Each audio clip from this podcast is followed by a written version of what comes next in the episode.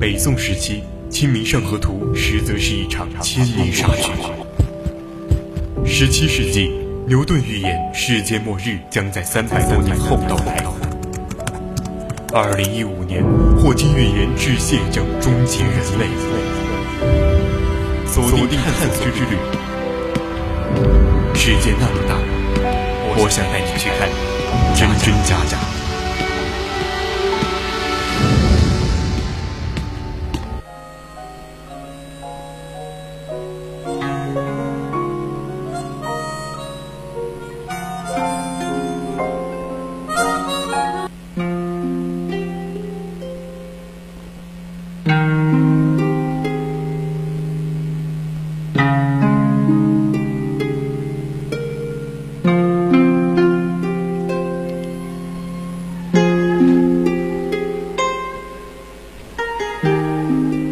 青春调频与您共享，亲爱的听众朋友们，大家好，我是主播娄瑞涛，欢迎您继续收听 BOC 广播电台为您直播的《百科探秘之探索之旅》。今天的探索之旅将带你了解屈原。在此之前，千万不要忘了加入我们的 QQ 听友私群2751-31298，或者到荔枝 APP 上与我们互动。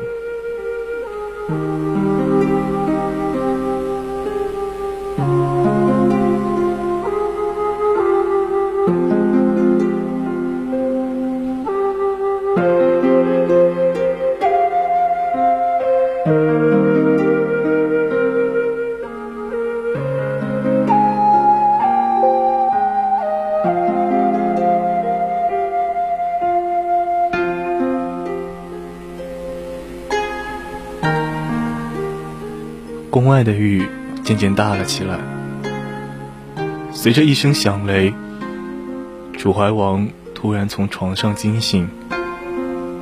他最近的睡眠并不好，每天都有从前线传来的消息。在他强硬的命令他的将军屈盖带着10万大军杀向强大的秦国后，局势正一点点在变坏。楚国一直以来都是一个强大的国家，在周朝他们还是诸侯的时候，那时的楚王就去周天子的都城，问朝廷的人这个鼎有多重。这种彰显野心的做法后来演变成了一个词，问鼎中原。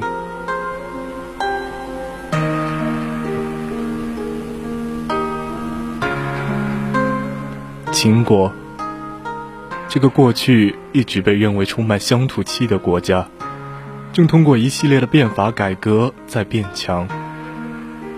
除了秦国之外的其余6个强大的国家都感觉到这个国家的威胁，他们决定成立一个反秦联盟，但因为一个人，这个脆弱的联盟很快就将瓦解。楚怀王前不久召见了张仪，张仪是魏国人，和另一位战国知名人士苏秦是同学，他们都是鬼谷子的弟子。学成之后，苏秦在赵国得到赏识，张仪则到了楚国相国的门下。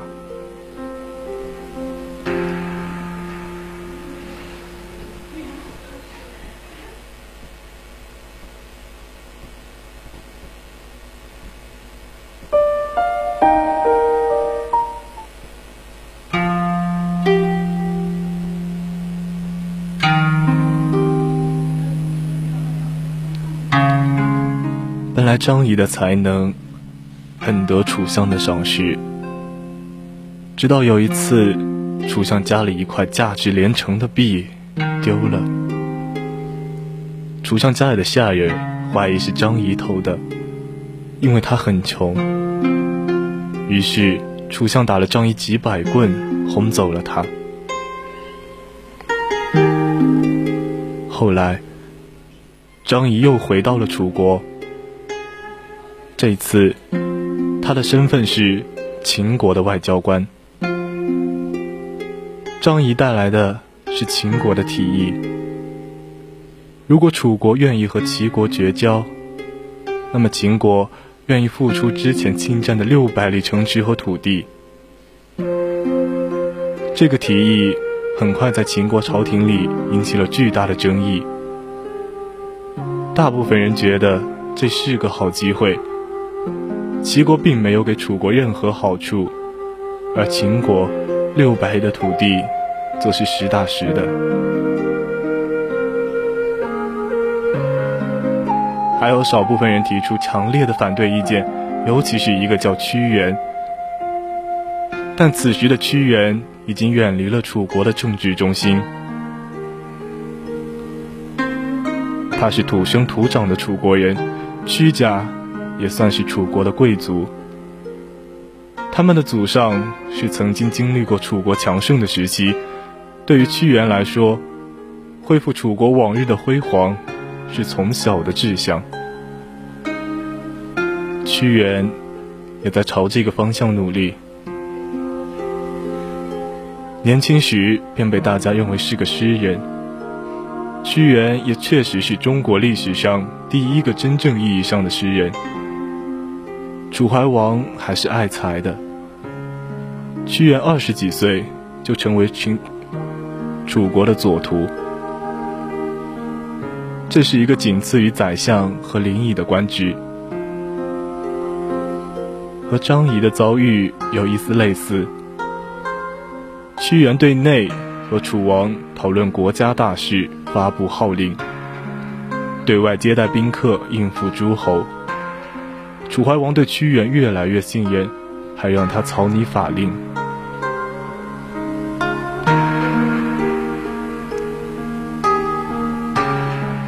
他的才华和政绩也让上官大夫靳尚非常不快。在朝廷里对一个人恩宠的增加，意味着对其他人的减少，这是个危险的信号。屈原不是6国唯一看出秦国威胁的人，但只有他愿意付出更多的行动，这些行动付诸于改革，而改革则会让既得利益集团受损，其中就有楚怀王迷恋的女人郑袖。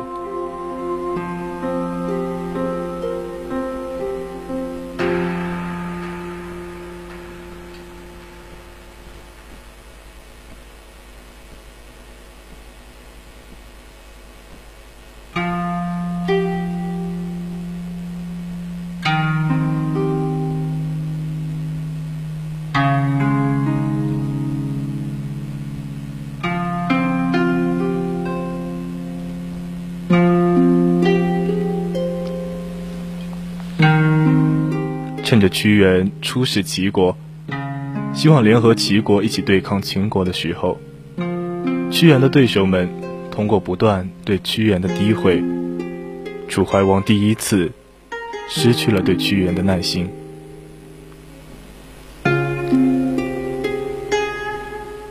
由于屈原的意见变得不重要，楚怀王听从了张仪的建议，授予张仪楚国丞相的地位。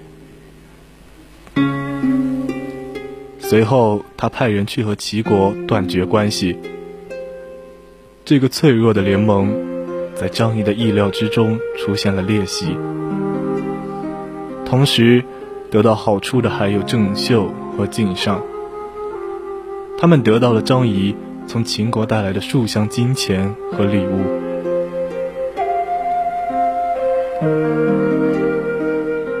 楚怀王于是决定派人随同张仪去接受那600里土地。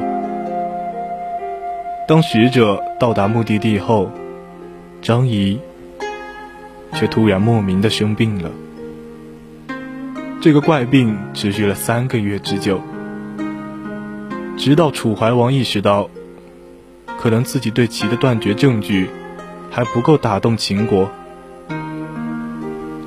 于是他周到地派了一个名为宋仪的勇士去齐国骂齐国国君。楚王成功地断绝了齐楚联盟，并将齐国推到了秦国的怀抱里。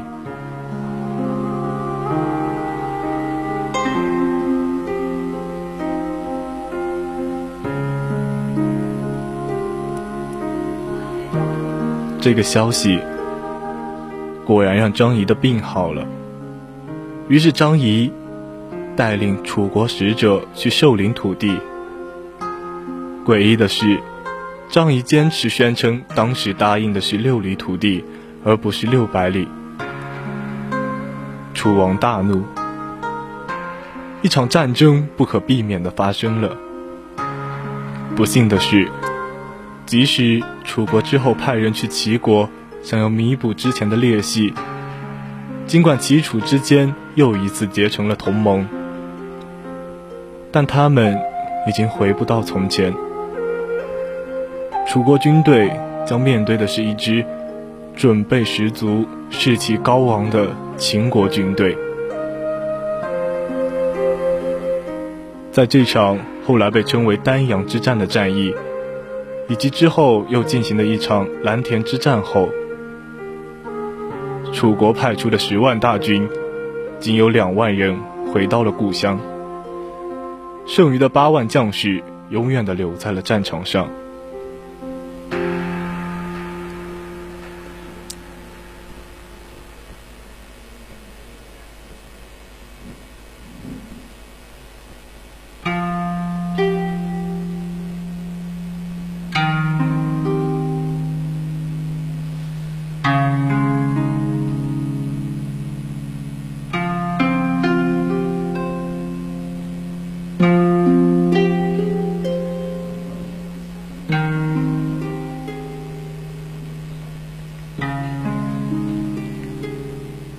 在经历了这样重大的惨败后，楚怀王终于想起了那个在朝堂上就敢于否定他意见的人。屈原又回到了朝廷，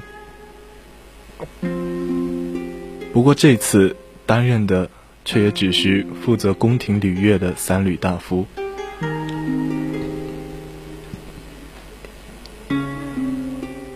尽管官职和权力都被削弱，但屈原不愿意就此屈服，即使只负责礼乐，也掩盖不了他的光芒。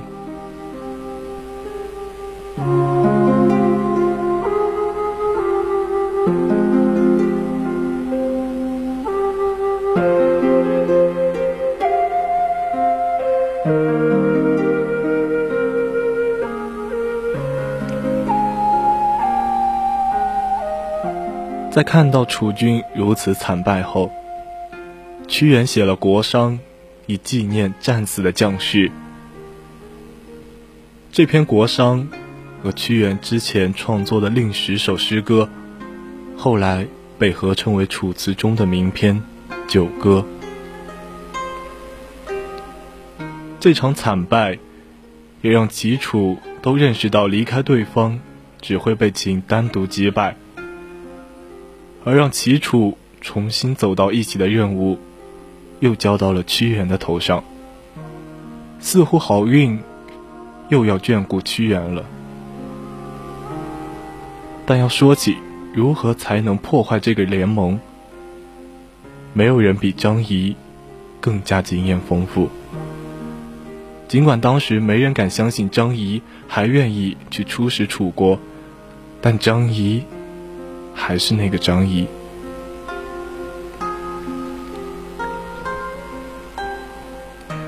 即使是秦王也劝张仪，现在楚国连汉中土地都不要，就要你的脑袋，你这一去不是送死吗？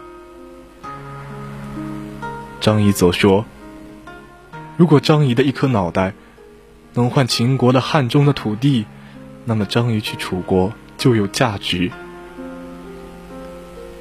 秦王的眉头短暂地皱了一下，眼角感觉有一丝的湿润，在1.5秒的沉默后，向左右让道，拿酒来。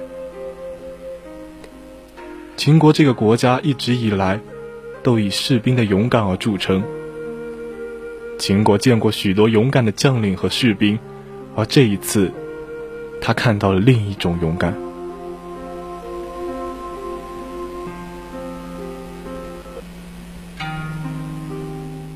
张仪的车队向楚国进发了，和和郑怡一起出发的，除了他的脑袋，还有一车车比上次去楚国更多的金银珠宝。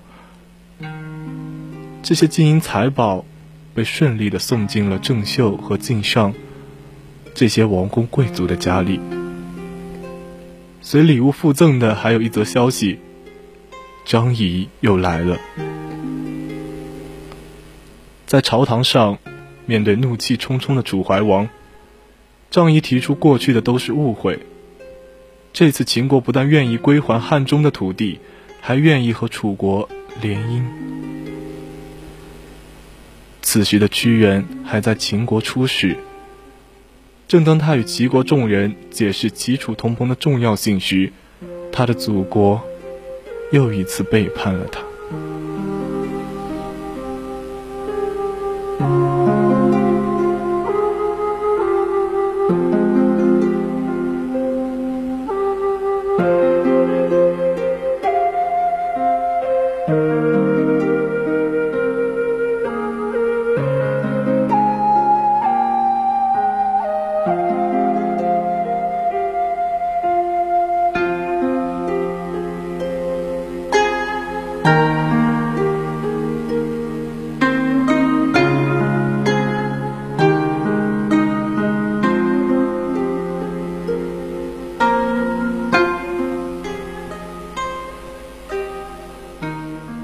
前275年，屈原在长江的江边散步，这是他第二次被流放的地方，距离前一次流放过去了20多年。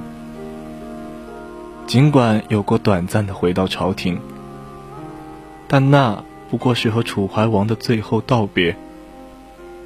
在被流放的日子里，楚国完全被秦国掌握在手心里，楚怀王也在成为人质后客死在秦国。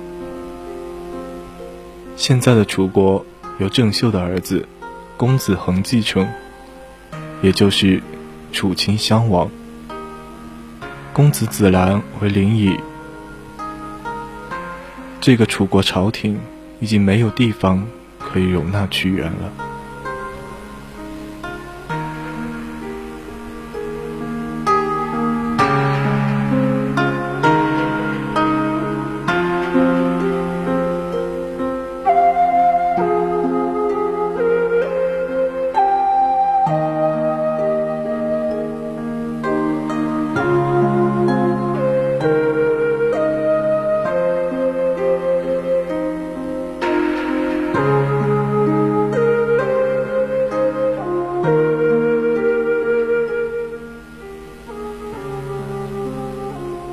在长江的江边，屈原创作了一篇叫《渔父》的文章，讲的是屈原和一名渔夫的对话。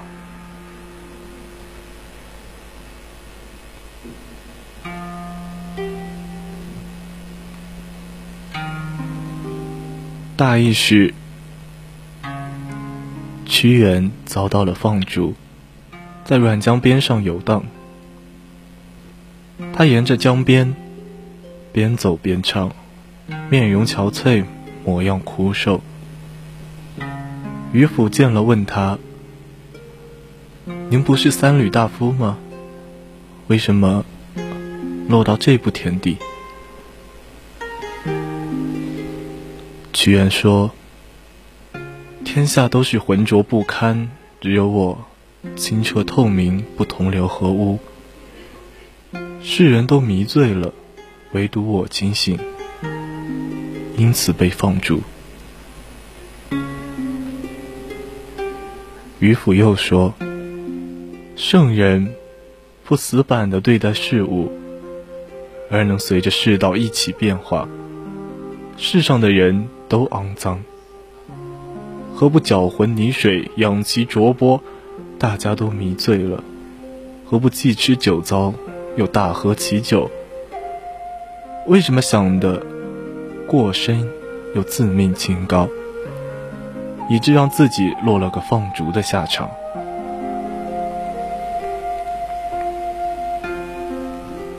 屈原说，我听说刚洗过头一定要弹弹帽子，刚洗过澡一定要抖抖衣服，怎能让清白的身体去接触世俗尘埃的污染呢？我宁愿跳到湘江里，葬身在江鱼腹中，怎么能让晶莹剔透的纯洁蒙上世俗的尘埃呢？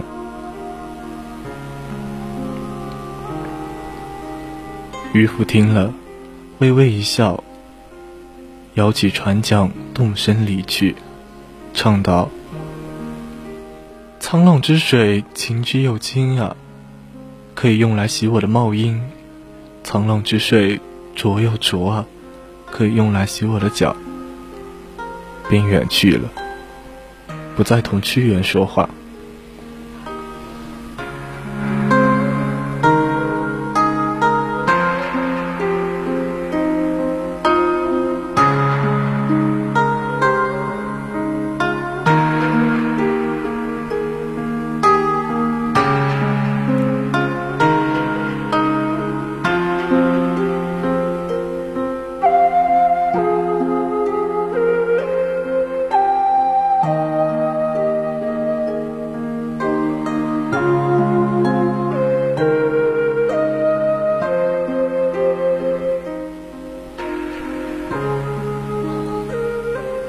整个楚国已经奄奄一息，秦国亲切地告诉他的同盟，将于不久之后攻打贵国，具体攻打日期将择日告知。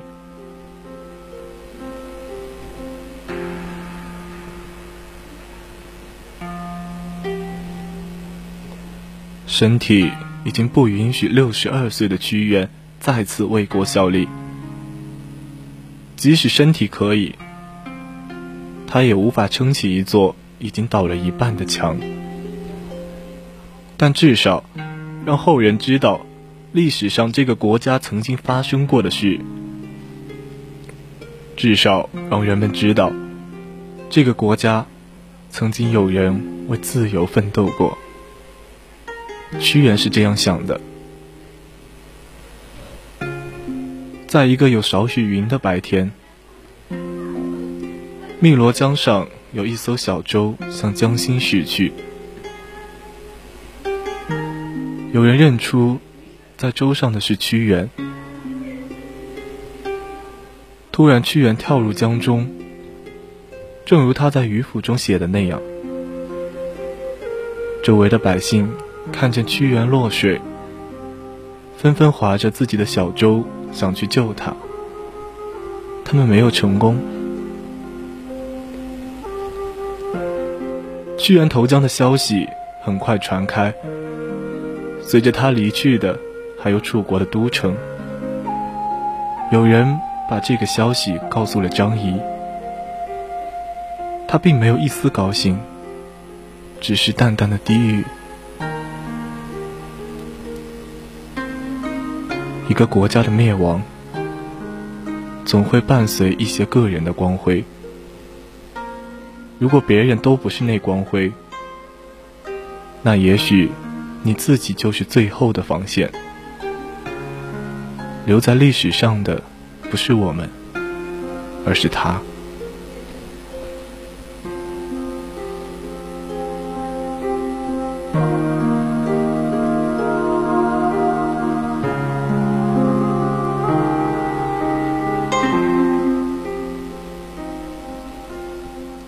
本期文章转载自网络，今天的探索之旅到这里就结束了。